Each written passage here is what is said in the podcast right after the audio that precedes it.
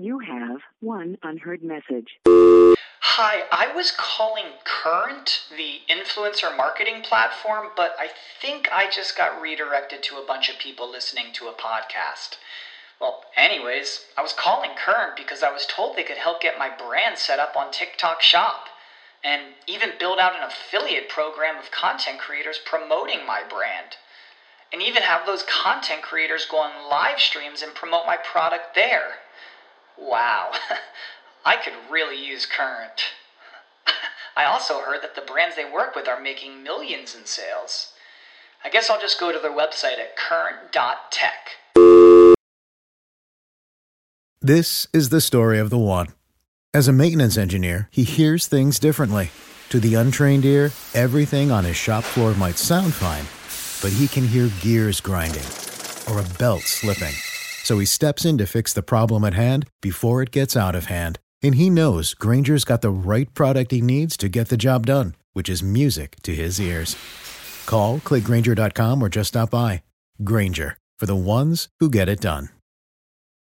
This episode of Blue Shirts Breakaway is brought to you by Hope, the will to stay alive, the will to fight, the will to get to Game 7, Blue Apron, Squarespace, Stamps.com, and all other podcast sponsors who don't pay us, but mostly the will to fight, and the will to get there, and the will to beat the Sens, and fight and grit and grittiness. Let's go!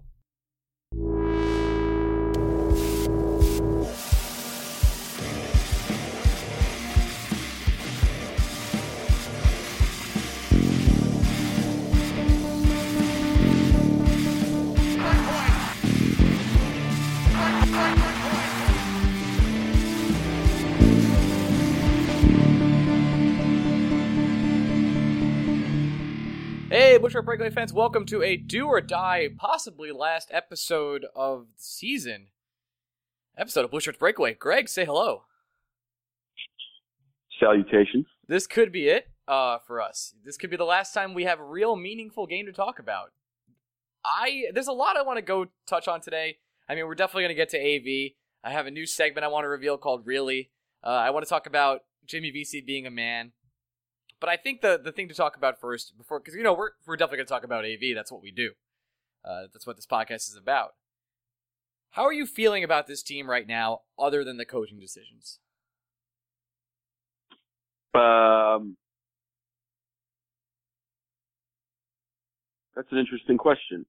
I don't really know if I'm feeling anything in particular about said team. Hmm. The team is, the team's kind of, I think, I mean, I guess there are some individual performances from players I expected more from, but nothing I'm necessarily incredibly alarmed about. JT Miller has been better on the fourth line than he had been playing this entire postseason. I agree. Chris Kreider may not be scoring, but he's still creating opportunities with his speed. Uh, Zibanejad and Zuccarello have been fantastic. Oscar Lindberg seems like he's taking a step.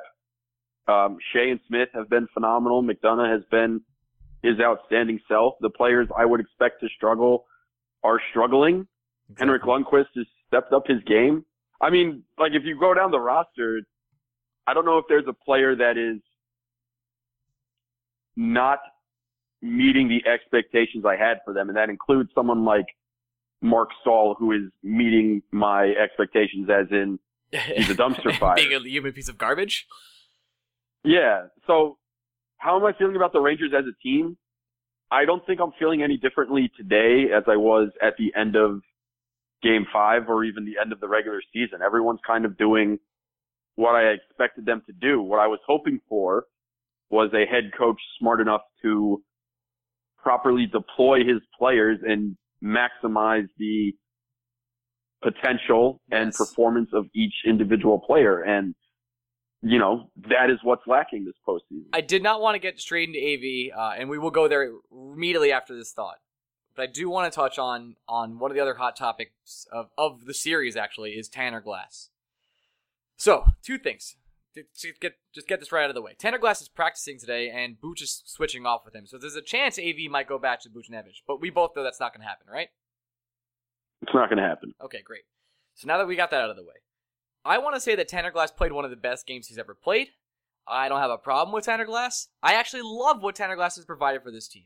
There was actually a particular play, I think, where Tanner Glass slowly moved behind the net and stole a puck, just hipped himself into the puck. And there was a time where Tanner Glass carried the puck into the zone and looked like he was a competent hockey player. I have no problems with Tanner Glass at all. He played out of his mind for his skill level. And obviously, he shouldn't have been out there on the ice at the end, and we're going to get to that right now. Uh, but I wanted to give him his kudos while I could do that because after this, there's no, there's nothing else nice I can say. Is that true? Tanner Glass played maybe arguably the best game of his career, Career. in Game Four. I don't, I don't know if, I don't necessarily know if Tanner Glass had a good game in Game Five. I It- think he had He wasn't. an average game. Yeah, he wasn't like amazing. he wasn't.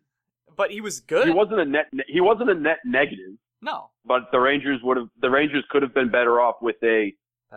more highly skilled player Yes. on the ice. And, you know, it's one of those things where, look, the craziest part about Tanner Glass is it forced Guy Boucher to make just an abhorrent decision That's so weird. by putting in a player that is not an NHL player into his lineup. Like, that's the most amazing part about Tanner Glass is he forced, or he put Guy Boucher in a position where Guy Boucher thought he needed Chris Neil in the lineup. As soon as Chris Neil was announced in the lineup, AV should have put Buchnevich in there and just have his fourth line and mind gamed it. skate circles around Chris Neil. Yeah, why not? I Buchnevich would never get caught by by Chris Neil. And Chris Neil was was you know they, No. they won the game, so I can't really talk shit. But you know he was dumb enough to retaliate on a penalty from Tanner to to, to not make him a make him a power play. It was a really crucial play in the game. The 10 minute misconduct that Chris Neil got is without question the dumbest penalty I've ever seen taken in an NHL game. It was at a point in the game where the last thing the Senators could afford, the, the Senators were about to go on a power play. Instead of going on a power play, they got put on a four on four situation and had to play with a short bench for basically the entire second period. And the craziest part is, I think the Senators coaching staff was happy with that. Like I, I, it, it boggled my mind to see happen, and then it boggled my mind to see people justify why it happened. It was so stupid. I just I, they were down a goal at that point. They were about to go on a power play. Instead of going on the power play, their player takes, in essence, a 12 minute penalty. I just to show toughness. Unreal. For what? Unreal. like I said, they won. So like, what can I say? But uh, if if they didn't win, that would be uh that he he got away with that one. We'll say that he really did. Because if they didn't win, that was going to be something that guy would never hear the end of, right? I, I mean, he shouldn't hear the end of it now. No, he shouldn't. It, I, I I don't know if he, they're going to play him again. I haven't really read up on Chris Neil rumors, uh, but I would assume he would be out of the lineup next game. That would just be the smart move, but who knows? My assumption, my assumption is he's going to be in the lineup as long as Glass is in the lineup. That doesn't make sense. I don't. Hockey doesn't make sense to me sometimes, Greg. It just doesn't. Why, as a coach, are you trying to provide this grit that just doesn't? It's just not necessary at this point. I need skill to win, not grit. Like I get why. For whatever won. reason, Go on. Sorry. for whatever reason, I can't understand. It seems as though the NHL isn't just adverse to um, sabermetrics and you know statistical analysis. They seem there are people within the hockey community that seem downright offended by it, and I know every sport that It takes a while. begins to accept sabermetrics in some way, shape, or form. There's pushback. I mean, there's pushback from Moneyball. There's pushback in the NFL. There's pushback in the NBA. But there is a alarmingly high percentage of hockey fans, hockey writers, and hockey executives that straight up dismiss statistical analysis and call it like blasphemy. And it, I, it doesn't make any sense. It, I'm not like, look, it's just a simple fact that there are better utilizations to an NHL lineup than including Tanner Glass. And at the same time, I also recognize that when I say that, there are things that Tanner Glass brings to the ice that a Pavel Buchnevich does not. The difference being is Buchnevich brings more positives than Tanner Glass. He's a better skater. He's a better player. He's a better winger. He's The only thing he's not better than 100% he- better. he's passer. not a better fighter. Yeah. He's not a better fighter. And it's, but like you can't engage some people in the hockey in the hockey world with discussions of advanced metrics. You can't do it. They turtle up. They call you a nerd. They say that's not how the game Let's- is played. The game's not played on a sheet of paper. It's played on a sheet of ice. Let's be fair, nerds It's- suck, Greg. Like they suck. Like who who likes nerds? No, but it, it's just I'm kidding. We're both nerds. more so than any other sport. I mean, look, there are conversations I remember having with my dad after I finished reading Moneyball, and he was just like, "Look, you know, you can just sometimes the eye test is just more important, yada yada." And my dad, bless his heart, is still not exactly one with WAR or FIP or OPS plus or WRC plus or fielding, you know, UZR. He has no idea what those letters ER, mean. Yeah, possession. But he at least he at least recognizes that there is a component to understanding the game that goes beyond batting average, home runs, and RBI. And I it, look, I don't. Here's the thing: I don't think it took that long for people to be accepting of that. Maybe it did, and I just ignored it I think it did. it's 27 it's it's 2017 and people are still saying grit is an important factor in building a hockey team and it's It- just it is not, not. true But I will point out, Tanner did provide something for that team that it was kind of missing those two games at home in MSG. And I don't know if it was Tanner, uh, or if it was it was just the team decided they were going to be play better at home. But Tanner, like when he was on the ice, you could tell like the guys were were rallying around him. And I know we just I you just gave me a wonderful speech on stats and and why that's important. But uh, just watching Tanner on the ice, like this, when he was making those hits, he was making guys nervous. Now now is that comparable at all to what Buchnevich would bring to this team? Probably not. And you know I'm a, I'm a sabermetrics guy, so it's kind of hard for me to fight the other side and play devil's advocate here.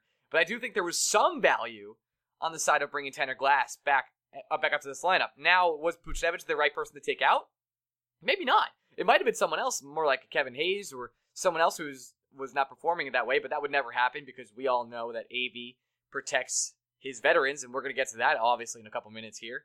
But but what you said with the sabermetrics, especially with baseball, baseball has better sabermetrics than hockey. We can agree on that, right? I think they're easier to understand i don't necessarily know if they're better I think hockey. Is i just- think there's such a large sample size of baseball, and everything can be broken down to the one moment. Where in hockey, it's just kind of constant, almost chaos, like beautiful chaos. So it's a lot harder to track and actually get meaningful statistics out of it. Is what I'm saying.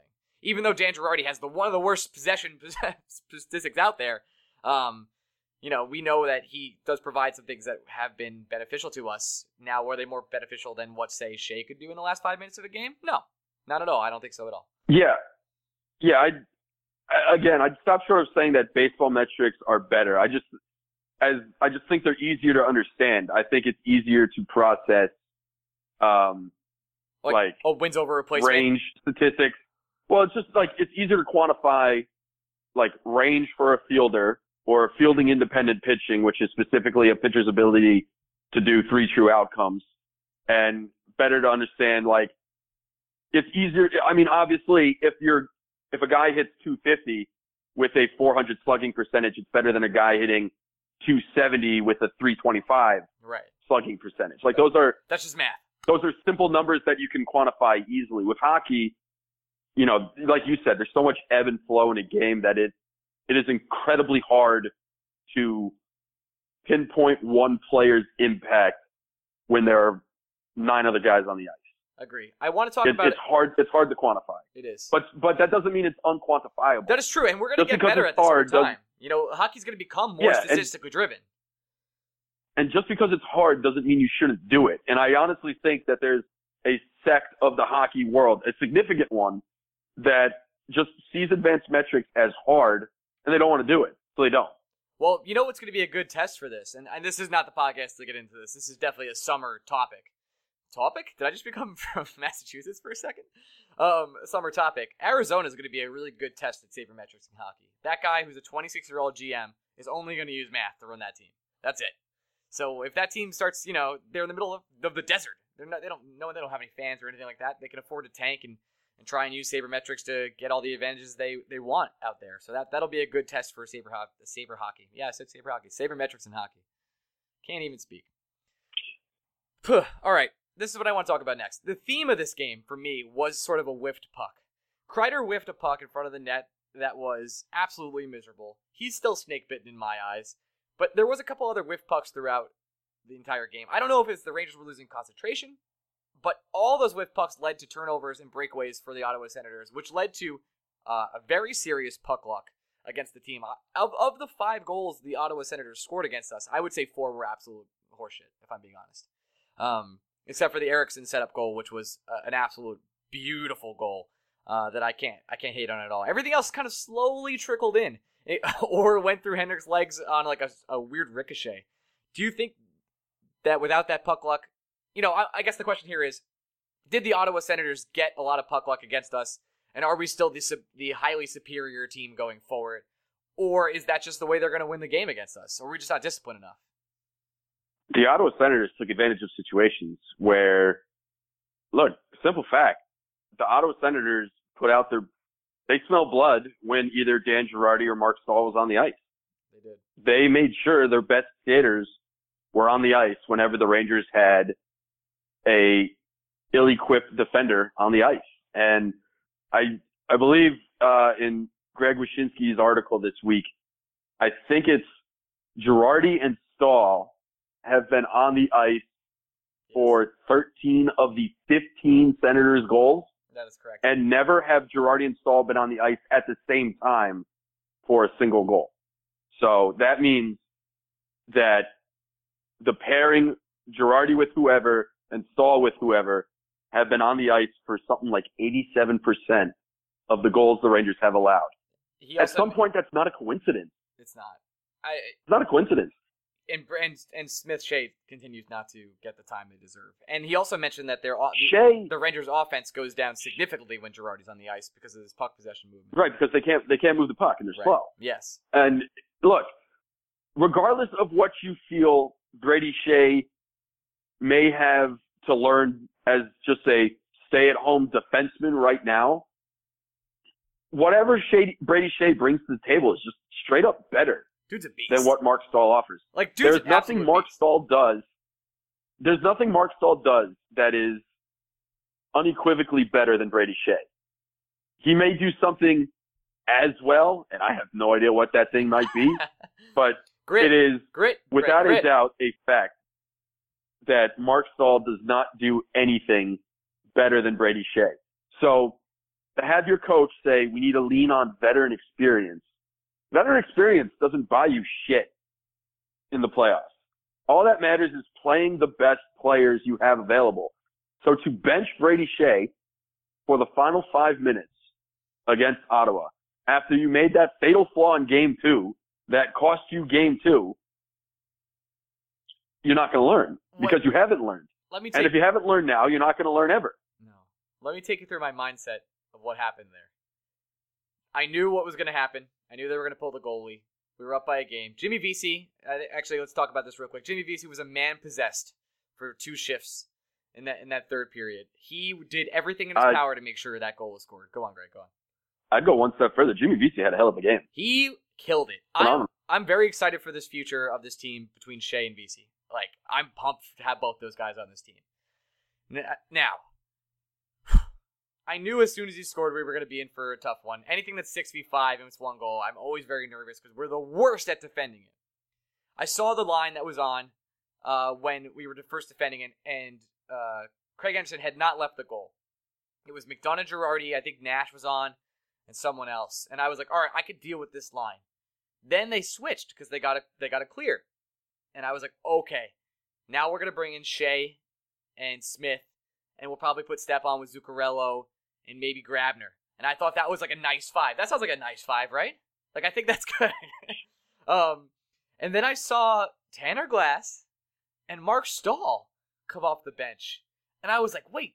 I was like, I saw Smith first. I was like, wait, Smith's on. Yes, Smith is on. And then I was like, where's Skjei? And then I saw Mark Staal. And then I saw Tanner Glass. And I saw the Ottawa Senators saw that exactly. And they rushed that side of the ice where they were. Stepan is on the other side of the ice, not doing anything. They rushed the side, they rushed the net, and the puck has to hit not only it gets hit out of the air, hits Henry Lundqvist twice, hits another player, and then hits the back of Smith's skate to go in. Everything perfect had to happen there, and it did. So I don't know if that's bad luck, but I can't have Tanner Glass and Mark Staal on the ice at the same time when I'm trying to when I'm trying to go up in a, a series to go three two to go back home. That doesn't make any sense. And now we're gonna get to the AV talk. Go ahead, Greg. Well, look, if you're the Rangers and you know you're about to get into a situation where you're going to be in an empty net situation, and this comes down to the coaching staff to know what lines to deploy. It, it's not once the players are dispatched onto the ice. Yes, they have a responsibility to do what they can, but it is the coach's job first and foremost to make sure the right players are on the ice. And if you're on a six on five situation, you need to make sure first, one, one of Rick Nash or Jesper Fast is on the ice. You need to make sure Michael Grabner is on the ice as another winger. Uh, probably Mika Zibanejad at center and one of his lines on the ice. Yeah. I guess you could say Kevin Hayes. He's a decent, He uh, big body kill. Yeah. center. Like th- those are all guys. You just named a bunch of guys that were able to do this job. Yeah, and you have to make sure that, look, whatever we think about Dan Girardi, if Dan Girardi being on the ice means Ryan McDonagh is on the ice, fine. I'm okay. That's a pill I swallow. But if you're gonna put a second defending pairing on the ice, Mark Staal hasn't done anything this entire playoff. Okay, gun to your head. You have to play Smith and Skjei. Gun to your head. Holden or Staal.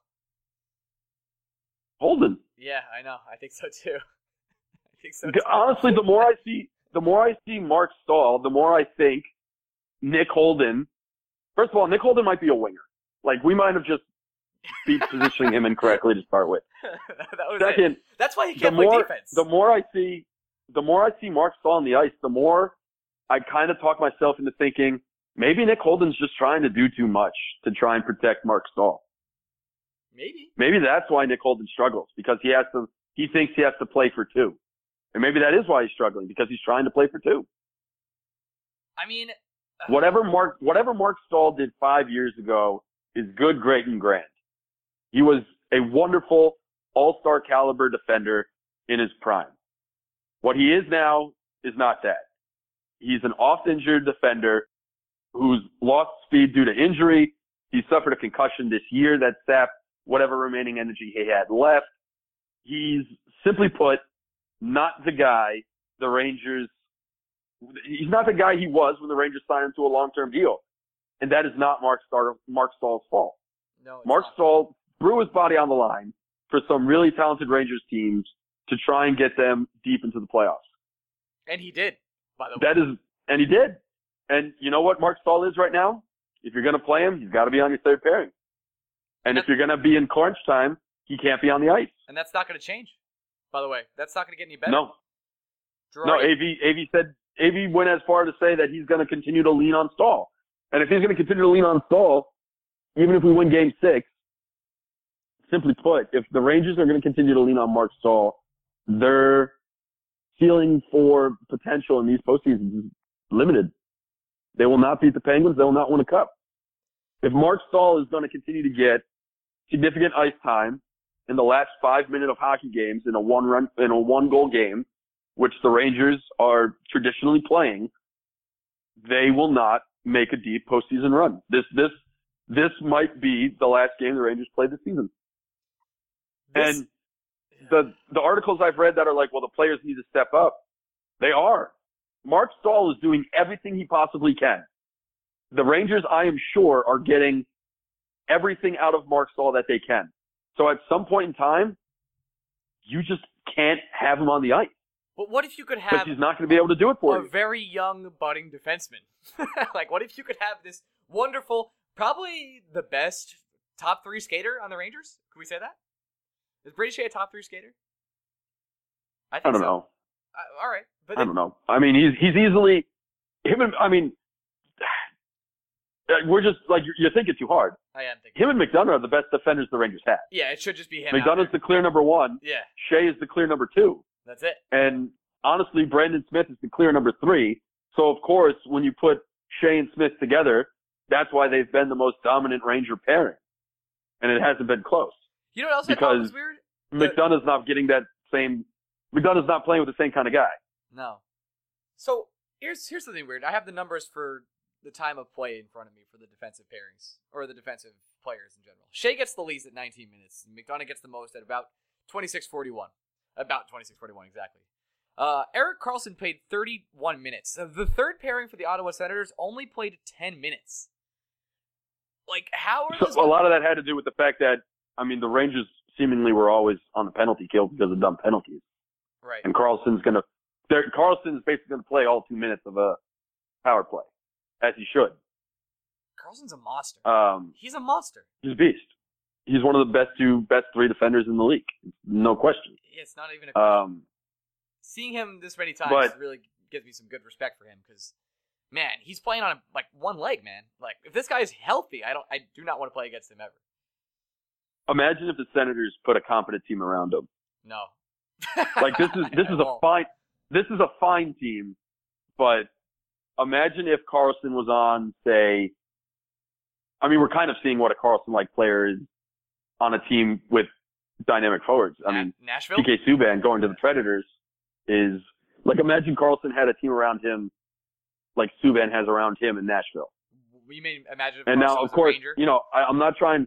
I'm not trying to discredit guys like Roman Josi and Ryan Ellis who are having fantastic postseasons in their own right. It's just Karlsson and Subban are of the same ilk, and we're seeing what happens when a player like Subban gets talent around them. Just imagine if the Senators could ever figure it out and get some serious talent to put around Karlsson. they're wasting his prime years at this point in time let's go to a you want to talk about wasting prime years? We got a 37 year old goaltender who's never going to win a Stanley Cup. yeah let's talk about that we came close did we really waste yes the answer is yes okay uh, Yes. A player like Henrik Lundqvist deserves a Stanley Cup, and the Rangers might not ever get him one. there's two players that deserve Stanley Cups right now. It's him, and the other one is a team I won't name just yet. And you know, you guys know who it is. Um, let's go to my new segment. Mike called, Trout? Yes, Mike Trout. That's the one. It's Matt Harvey, actually. We'll get to that.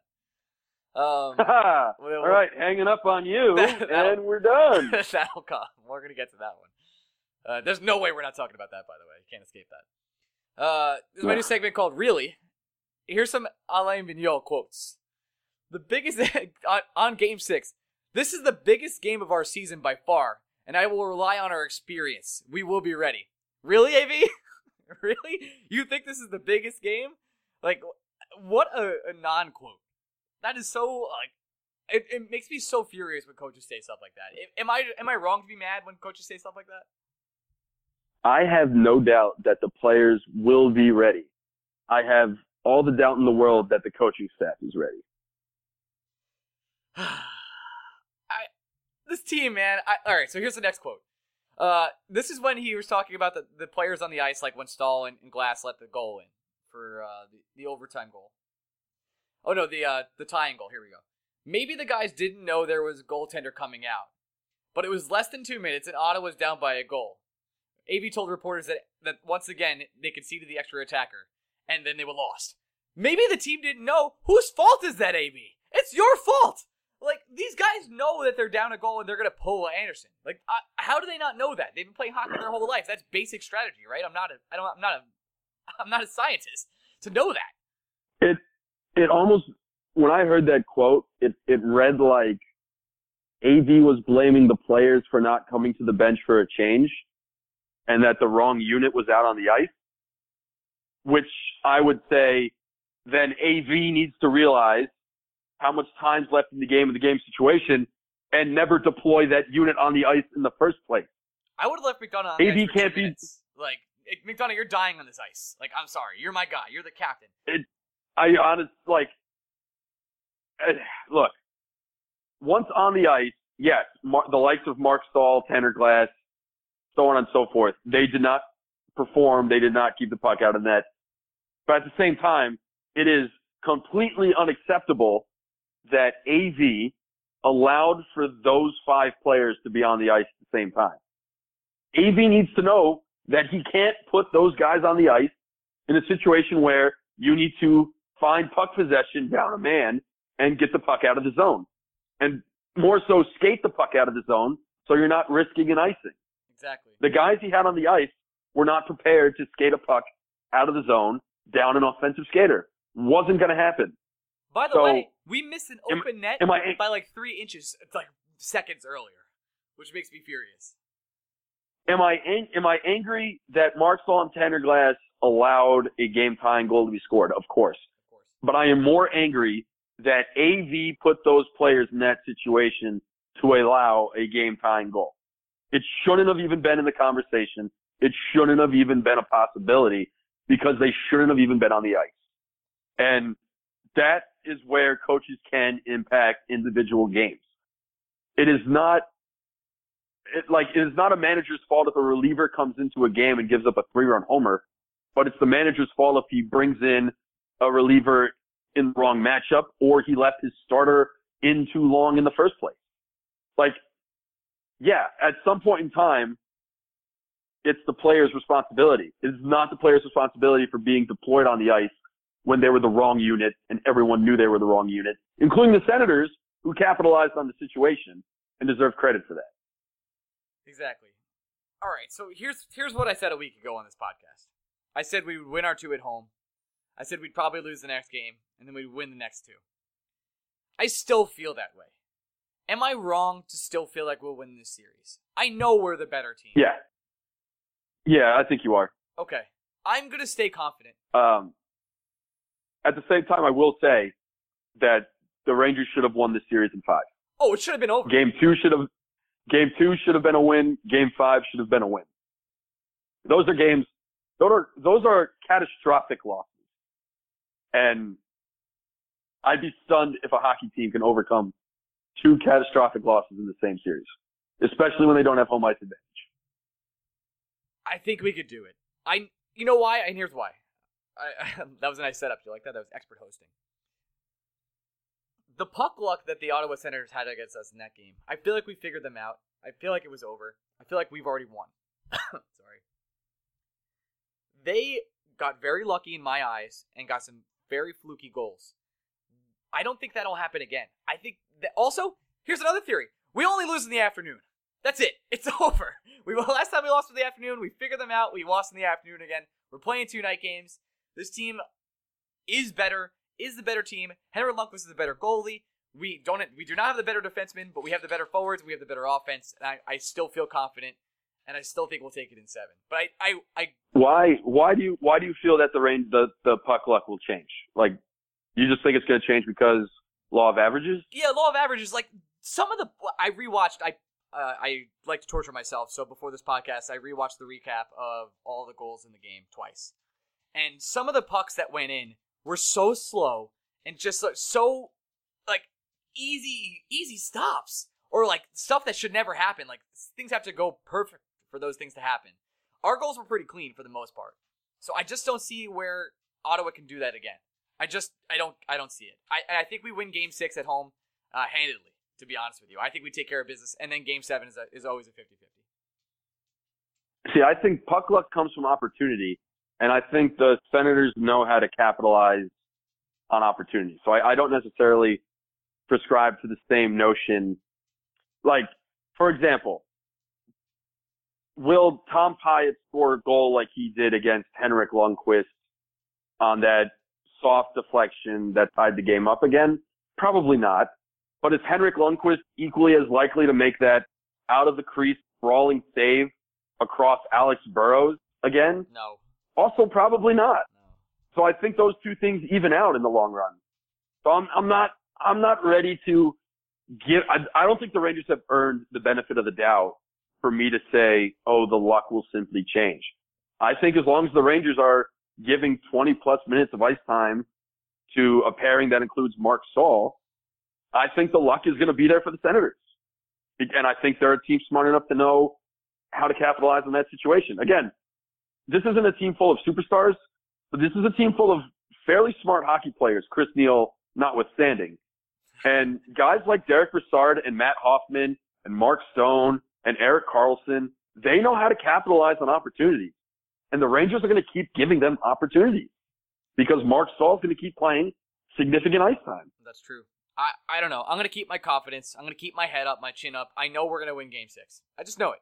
I'm in. I'm in for Game Six. All Game, right. game Seven's Fair I enough. get nervous. Fair enough. Let me let me. If the Rangers pull this series out in seven and they advance to the Eastern Conference Finals, do you fire Alain Vigneault anyway?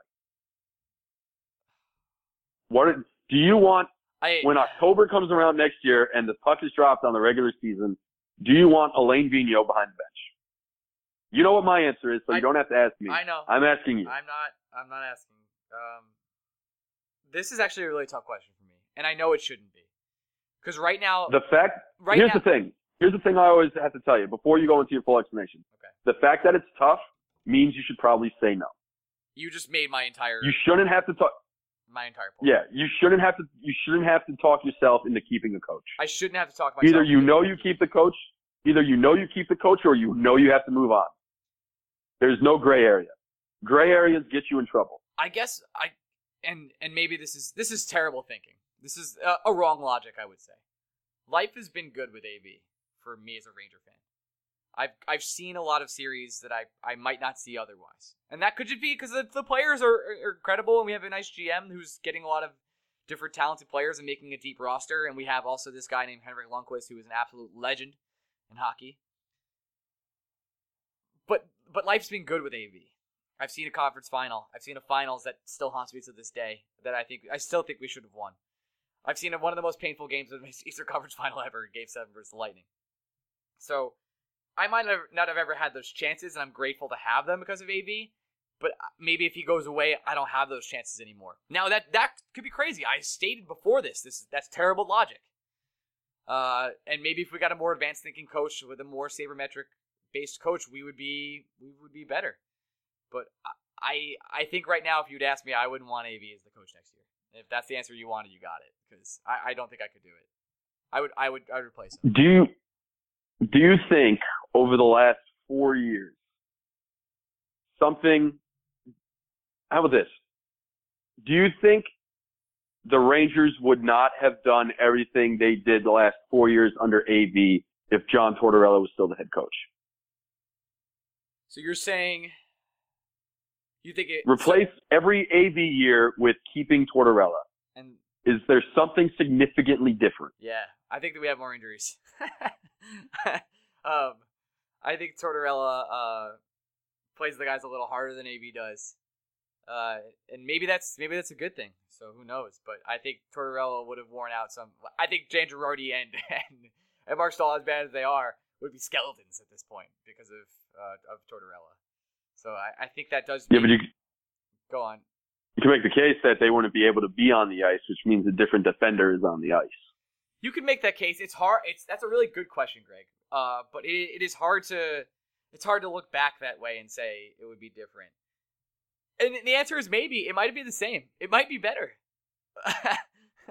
I don't know. I it's I just I don't know I don't know necessarily if AV like his coaching flaws have been so exposed this entire season and especially this postseason where it has me thinking. I think Tortorella's the system Tortorella was playing when he got fired was archaic. It was, you know, throw bodies in front of pucks, play a defensive style of hockey, and it, the Rangers simply weren't scoring goals. But I, I do wonder if part of the struggles the Rangers had simply had to do with the lack of offensive talent those teams had, because they were more so offensively talent challenged than any AV team was. by far. Um, at the same time, AV's teams are more defensively challenged than any Tortorella team was. But, you know, maybe that's a, that's just part of the two systems. Cause hell, we saw Tortorella do fine with the Columbus Blue Jackets this year. And Until did the Blue a Jackets buzzsaw. have a deep postseason run? no. No, but I think you and I have been saying all year, whoever wins the, the Stanley Cup is going to come down to the Capitals Penguins series. It definitely is. So it's not like I can, I can't discredit Tortorella for falling out of the first round against the Penguins because the Rangers would have done the same thing. But can you discredit that? Then I can ask the same question. Like last year when we got absolutely housed by the Penguins in five games, could you blame AV? Like the Penguins were the best team last year. We can we can agree on that, right? Yeah, I don't have a problem saying that, and I don't think I was blaming AV for the playoff play, I playoffs don't think last we year. were. I don't think either we were, blaming AV. I think we were more blaming Sather at the point in time uh, because, well, we traded for Eric Staal and we had Yandle and didn't trade him away, and that was kind of a theme then. Yeah, I was I was more I was more perplexed by the management of the team, not so much the coaching of the team. Whereas this year, I'm impressed the job the management of the team did to get the players on the roster, and now I think the coaching flaws have come out in full force. Ah, yeah, I, I This, like this time last year, we, we were shellacked by the Penguins. I think I may have asked the question, do the Rangers move on from AV? But I think my answer was unequivocally no. Whereas, whereas now the Rangers could lift the Stanley Cup and I'd still find reason to fire AV. Yeah, I mean he's made a lot of questionable decisions. It's I can't even argue with you. I you know I like to I like to defend AV. I'm I'm I'm done defending AV. I really am. It's Well, I, I, that's because the moves he's made and specifically games two and five are indefensible. Uh, mind boggling. And I it might be because I'm absolutely in love with Brady Skjei, and he's probably a top three Ranger for me right now. I, I love the dude, and I I I have really good hopes for him for the future.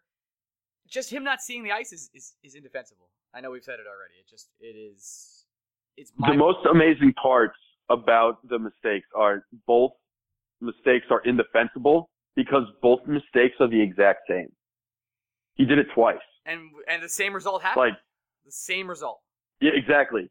Exactly. And And, I- he thought a different, he, he honestly thought a different result was going to happen. I He sat must have. I sat in absolute shock after that game. You know, it, it got dark in my room. I didn't turn the light on. I just sat. I turned the TV off and just sat quiet for like an hour and a half. There's nothing. Yeah, I turned at- on, I turned on the derby. Yeah, I know. I turned on the derby and got very loose with money. Um, we both. Are you saying we grieve in different ways, Greg? Uh, Yeah, I grieve at throwing money directly out the window. I it was. There's nothing quite as painful as a playoff overtime loss when you blow a lead like that. But we, there is Here's the thing: as soon as the Senators tied the game up, I had no doubt in my mind the Rangers were losing that game. Yeah, me either. As soon as they None tied it up, I knew it was over. I knew it was over. Yep. Here's the good news. Edmonton, where our, our former backup Cam Talbot is playing, they got shellacked and lost and scored. They they the uh, the Oilers let up three goals in the last minute or three minutes of the game, and then they lost in overtime to the Ducks. They came out the night the night, two nights after and shellacked the Ducks seven to one. So uh, I'm hoping we do the same thing to the Senators and go to Game Seven. That's what I'm hoping happens. So we'll we'll see then. I think uh, I think we're done talking Rangers for right now. We'll break away to some nonsense at this point in time. Greg, any last thoughts on this Ranger team? Uh, I will add, I expect the Rangers to win Game Six, and I just, I think Game Seven almost doesn't matter. Like, I'm, I'm honestly at a point with this Rangers season where, even if they advance out of this round, I definitely don't see any way this team is capable of beating the Penguins. I don't see a way this team is. There's always a way to beat the Capitals because they're their own worst enemy. Yep. But I also don't see a way the Capitals beat the Penguins down three two. Uh, and we'll know if they do it tonight, obviously, Yep. as you're listening to this tomorrow. We are recording right before Um, the game starts for some time. It's uh, it's honestly, this season is what it is. You know, the Rangers should have won this series in five, and they should be relaxing right right now, watching Game Six of the Capitals Penguins series, knowing that they're either traveling to Pittsburgh to start the conference final shortly, or they get to watch these two teams beat the shit out of each other once more in a Game Seven. One Instead, they have to win twice, and you know, It's possible. you don't have unlimited fuel. You don't have unlimited fuel in the playoffs. You don't. And uh, I don't. I think our, our cup chances are very slim. uh, obviously, uh, and uh, I'm not going to even talk about the Pittsburgh matchup because we have two games to win. So if that comes to it, uh, it'll be it'll be a good time. If not, thanks for listening to Blue Shirts Breakaway all season. We really appreciate you being here. Let's break away to some nonsense at this point. Uh, there are some things I want to touch on, but first I would like to ask you about your health, Greg. How is your hamstring? Uh, better. Okay, did you It is go, definitely better. did you go to a doctor? No, but I've been listening to the advice of doctors all weekend uh, aka your father. and mother. Okay, so- oh, I'm Um, sorry. been a lot of. I forgot you doubled down. That's right. There's been a lot of elevated legs. There's been a lot of Motrin. There's been a lot of ice. There's been a lot of hot baths. Okay. Uh, there's been a lot of movement because Got to stretch. uh, Gotta keep the loose. less I move, the more it stiffens up, and the more it stiffens up, the more it's uncomfortable. Um, I will say, still, the most uncomfortable thing to do with the injury is drive. Is it really that bad? That has not changed. Because you have to stretch your hamstring pushing the pedal down. Is what you're saying? That's, in, that's It's when it hurts. the it's a combination of the exact spot in the muscle where I hurt it is where my leg meets the seat, and then you add that pressure with having to then stretch my leg and maneuver the pedals. It's like a double whammy. Okay. Yeah, that sounds awful. Uh, I hopefully you feel better in a week or so, and driving gets a little bit more suitable for you. I would love it. I miss the days of being able to just zone out while driving. Now, I will say there's no way I'm going to get a speeding ticket or hit another car because I am super focused while driving now because it's just so uncomfortable I went back to be in the car. and I re-listened to that podcast. Uh, it is a doozy. It, is actually hilarious. In the moment when we were recording it, I, I- was like, I, I don't know if this is gonna be good or or good to air. But I went when I as I was editing it, I was I was laughing out loud. So sorry to laugh at your pain, but it wasn't it wasn't pretty good. It was When my- time. My friends, my friends go back and ask uh, what I remember from that podcast. I don't remember anything I said on that podcast, not because I had a lot to drink, but because I was in an in unbelievable amount of pain. It was incredible. Uh, I commend you for doing your flu game and, and, and recording there. It was very uh, honorable of you to stay loyal here. Yeah. I went I went back to listen to it and my opening monologue is just center glass was center glass was fine because I couldn't think of another word Yeah. because my leg hurt too much. Yeah, you're like my lexicon is zero at this point in time. Let me ask you a, a shoe question. How much would you pay for a shoe? Would you pay two hundred dollars for Uh, a shoe? Oh hell no. Okay, Is this a B, is this a BBB question? this is a BBB question. I, uh, as everyone knows, because the internet uh, blows things up, uh, Big Baller Brands has released their first Lonzo Ball shoe. Who's never played an NBA game, and it is for four ninety five. I think this is a genius move, even though this guy is a total idiot, and he's he's getting all the free marketing he needs uh, to sell this shoe, and I believe he will make his profit back. Now, Lonzo has to be a good NBA player for this to work at all, but for right now, uh, the price itself is paying for the marketing. Am I wrong in saying that? Um yes and no. Okay. So- tell me why. If the goal was for him to get people talking about Big Baller brand, you're right. Done. It's working. But it's not making people buy the shoe. Hmm. So All market I I think I saw I saw numbers today where they've sold 300 pairs. that's, That's it. it. That's it. That's it. They've they've like And those, like, Yes. let, us be honest. people 50 of those people are for jokes, and 20, 250 of those are for shoe collectors. Right? I'd, I'd flip those numbers. I'd flip that number around. I think a lot more people, a lot of rich people that went to Fyre Festival are now buying BBB shoes as a joke. Oh, fire Um, festival. That's another thing I'd like to touch on, but, um, but maybe another time. I, I honestly, you, you, you are absolutely right in terms of a lot of people who wouldn't be talking about shoes I don't know are now about talking shoes. about shoes. Yeah, I'm here talking about Um, BBB. At the same time, it's not working because I don't know a single person who's going to buy them. They're really not that I'm personally never going to buy them. Yeah. like when it when it comes to talk is good for marketing if you're not trying to sell a product. If you're Like- trying, like, if you're trying to sell a The- president, you're you're your money. Like, if you're trying to become president, Yeah, word of-. Word of mouth is great if I don't have to open my wallet. But once you open my wallet, I can talk about it as much as I want. It's not going to convince me to spend five hundred dollars on a pair of shoes. That's actually a great point. It's free to vote, but it's not free to get Lonzo's shoes. So that, actually, Yeah, that's it- you've done it again. You've made an incredible point that changed my mind on things. Yeah. You're really good at that. Talk, talk is cheap, but what talk is valuable in doing is getting people to talk about it. It's just, it's not going to get them to buy something. Like, for example, what's another thing that, you know, a lot of people talk about but didn't end up buying? The slap chop. I got I you on that one. Or, or Trump University? Oh, uh, the shots never stop here. Trump, Trump steaks?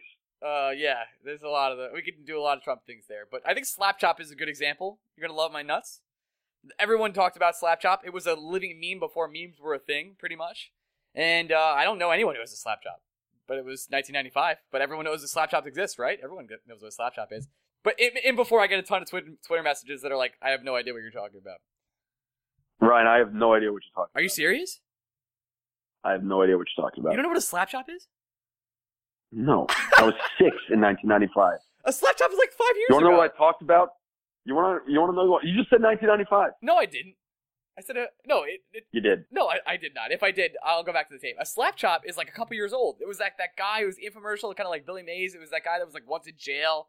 He like chops a bunch of nuts, and he's like, "You're gonna love my nuts." You don't know about this? No idea what Oh you're my- talking about oh at all. God. Ah, okay. All right. A little embarrassing. So Trump University. That's what I meant. Let's do that.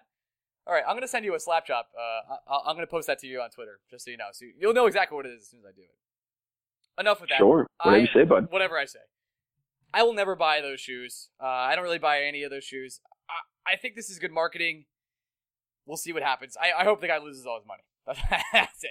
And I I feel My bad. heart my heart breaks. my heart breaks for for Lonzo. Lonzo Ball. Yeah, that's where I was going. Yeah.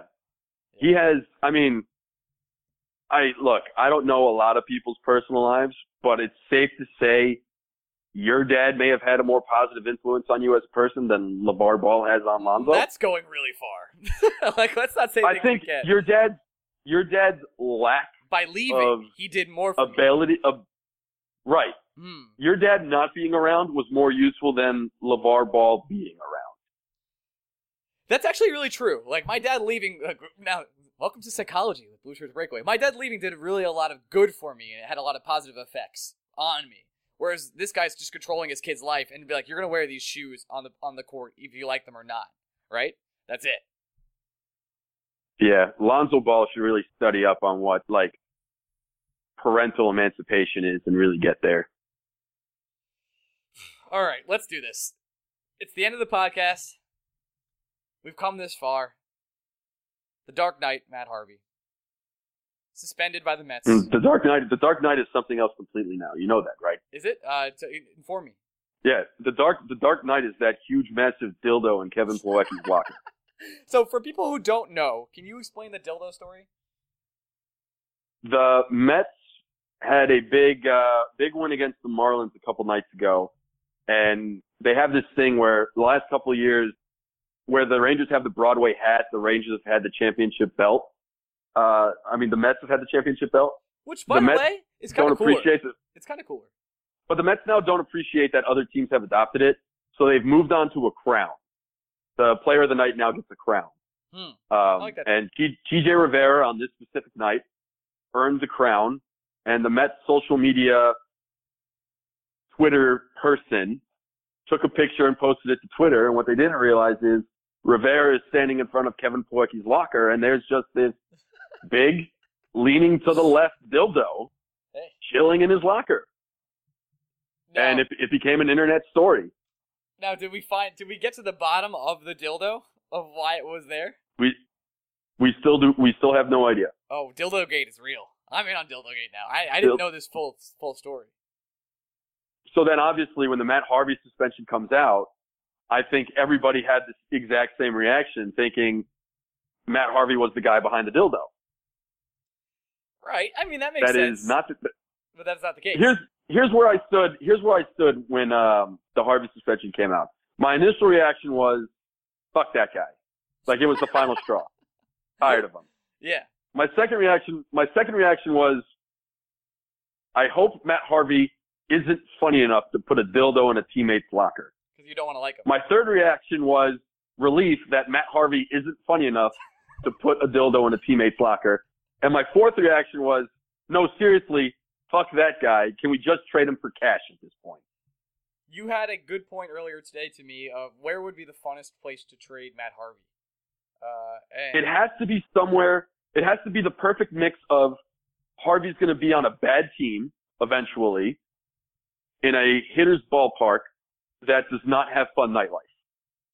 So the three places that came to mind off the bat, Oakland, It- Colorado, Oakland is gentrifying. Colorado Tampa Bay. legal weed, and Tampa Bay is a is a craft show.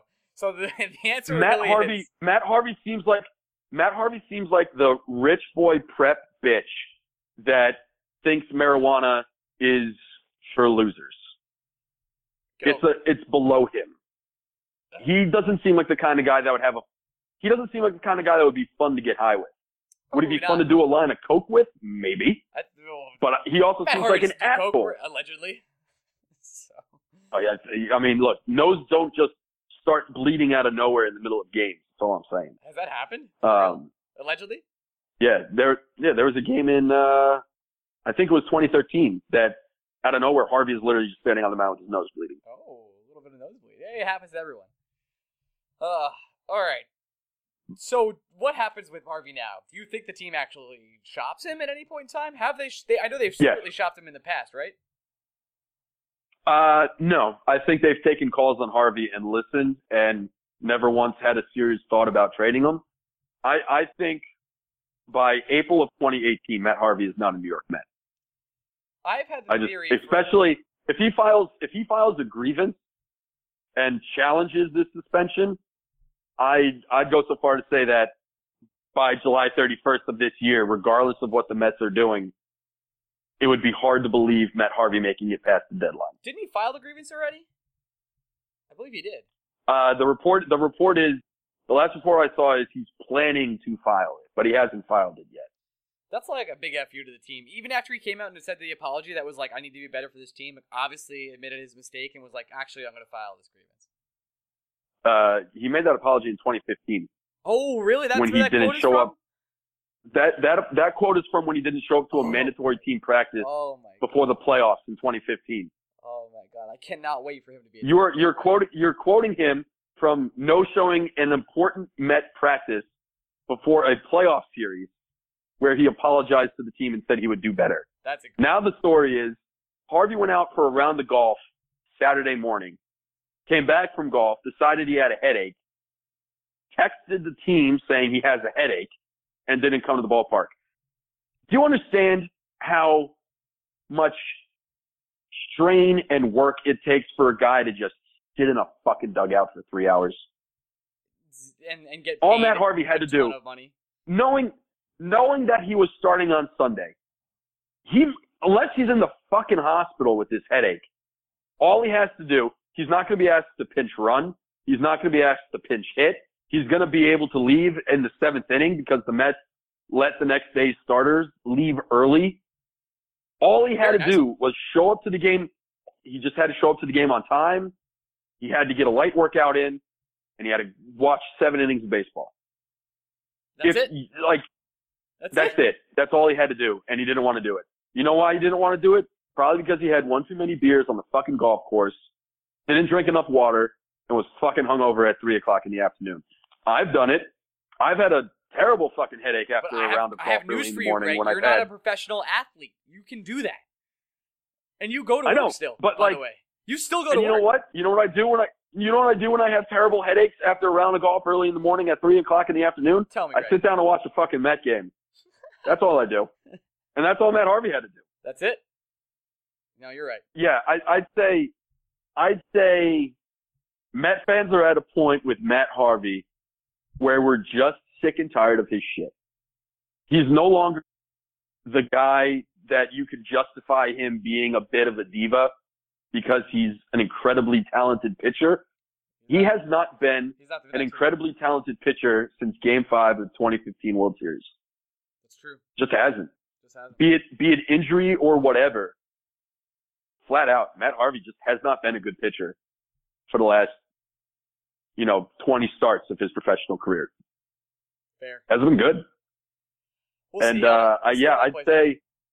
Oh, go on, go on. I'd uh, I I asked this question to a group of friends of ours, like, what is a realistic package the Mets could get for Matt Harvey? And the one that came to mind was the package the Rays got the Matt. For Matt Moore, because Matt Matt Moore Matt he had a ton of injuries. He wasn't exactly pitching extremely well when he got traded. No. And uh, Rays got Matt Duffy and two prospects. Matt Duffy's a good player. If I'm the Mets, yeah, if I'm the Mets, if I could find a package like that, I'm not saying no. I, I but you know what? You know, honestly, honestly, as soon as I use that package as an example, I'm not 100% sure the Mets could get that same return. Matt Moore is under contract for longer than Matt Harvey is. Yeah, he is. Matt Harvey's got Scott Boras as an agent. and Matt and Matt Moore actually is actually pretty affordable, like a really affordable picture. So I mean, to be fair, Harvey is going to be affordable for the rest of this year and all of next year. mhm. Like in comparison to what starting what he could make on the open market, Matt Harvey is going to be a bargain for the next 18 months. But I think whatever team is trading for him has to know.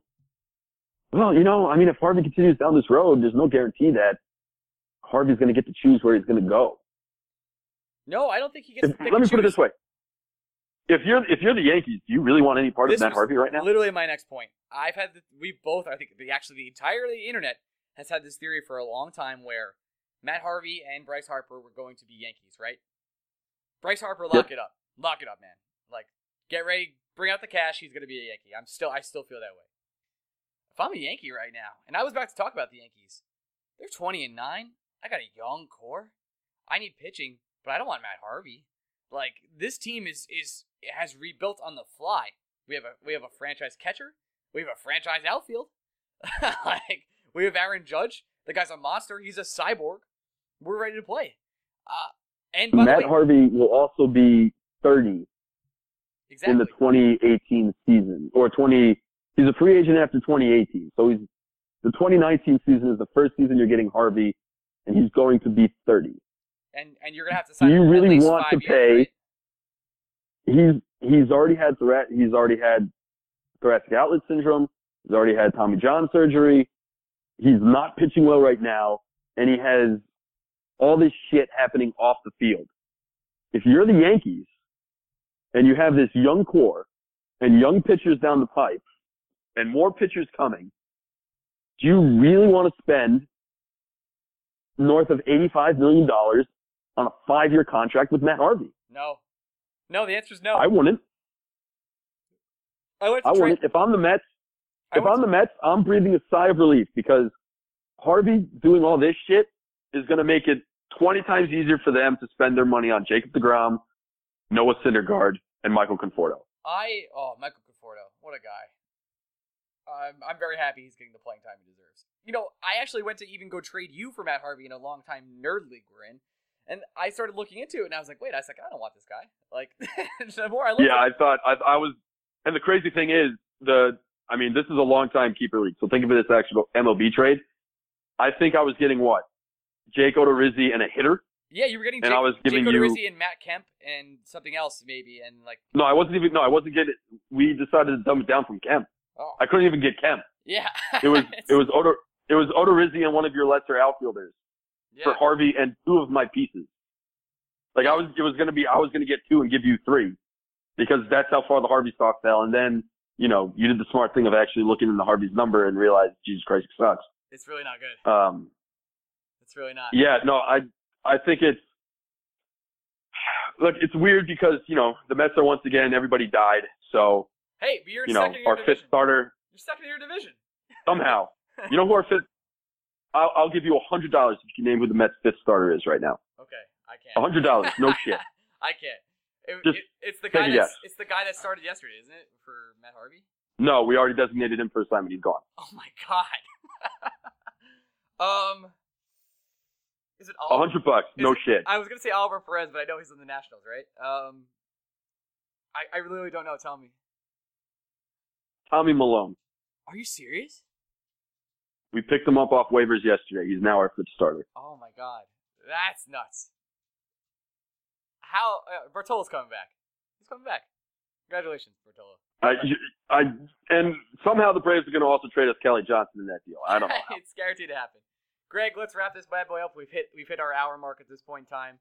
It's been a pleasure this season. Listen, anything that happens, there, next time you hear from both of us, unless we do a post game reaction, that is for our next full episode next Tuesday, uh, Tuesday morning. Something will will either be in the Eastern Conference Finals, or it'll all be over. We'll be in off season mode, and we will uh, have some nonsense for you, of course, of course, across this off season, because it'll be very eventful, especially with the Vegas uh, expansion coming up and a lot of different Ranger moves to come. Uh, so that, stay tuned for that with us. And I appreciate for everyone listening if we do end up uh, not recording another time where there's going to be a Ranger game reaction. Now, if we are, And I will, I will say for sure, that I am seeing Guardians of the Galaxy is Mo Movie Monday this week, so we can talk about that too. I will go make sure I see it this week. Um, I I'm surprised I haven't seen it yet. Uh, I know you'll be sleeping tomorrow night, uh, but if, if you are up for Game Six, maybe we can do a 15 minute uh, quick post game reaction. But if not, we'll figure something out and maybe do something for Thursday if the Rangers win, because you'll be awake. I'd put my odds for being awake after the Rangers game tomorrow at about 12%. I like my odds. I'll play it. You'd play that in Vegas, right? I mean, ten to one. Yeah, I play everything in Vegas. You shouldn't use me as a barometer. No, I know. That's why I asked you because I think I think that improves my chances of you being on. Um, so we'll do that. Uh, if not, well, Thursday you're definitely in, right? For that one, if Uh, if necessary. if if game seven, if game six, guys, if we lose game six, expect to hear from us next week. It'll be really sad. Like, like give us some time. We'll be recouping. Uh, but if game seven does happen, we will. Uh, you'll be you'll be kickballing. Oh, will you be kickballing? Uh, I'm going as emotional support this week. There's no way I'm gonna test my leg. It's Totally fine. I agree. With I saw what happened. I saw what happened to Cespedes after waiting a week. I don't want to go through that. All right, we'll do that on Thursday, uh, if that if, if that is necessary. Thank you again to everyone who has supported us this year. Uh, I sound like we're saying goodbye forever. We're not going away at all. So, um, Greg, any last thoughts other than follow us on Twitter at Blue Break? Um, Cheers is fantastic. I've been just crushing Cheers. What a great show! Cheers reminds me of Scrubs. Is that weird? Uh, yeah, yeah, it is. Okay, cool. And that's the show. Bye, everyone. Bye. This is the story of the one. As a maintenance engineer, he hears things differently. To the untrained ear, everything on his shop floor might sound fine, but he can hear gears grinding or a belt slipping. So he steps in to fix the problem at hand before it gets out of hand. And he knows Grainger's got the right product he needs to get the job done, which is music to his ears. Call, clickgrainger.com, or just stop by. Granger, for the ones who get it done.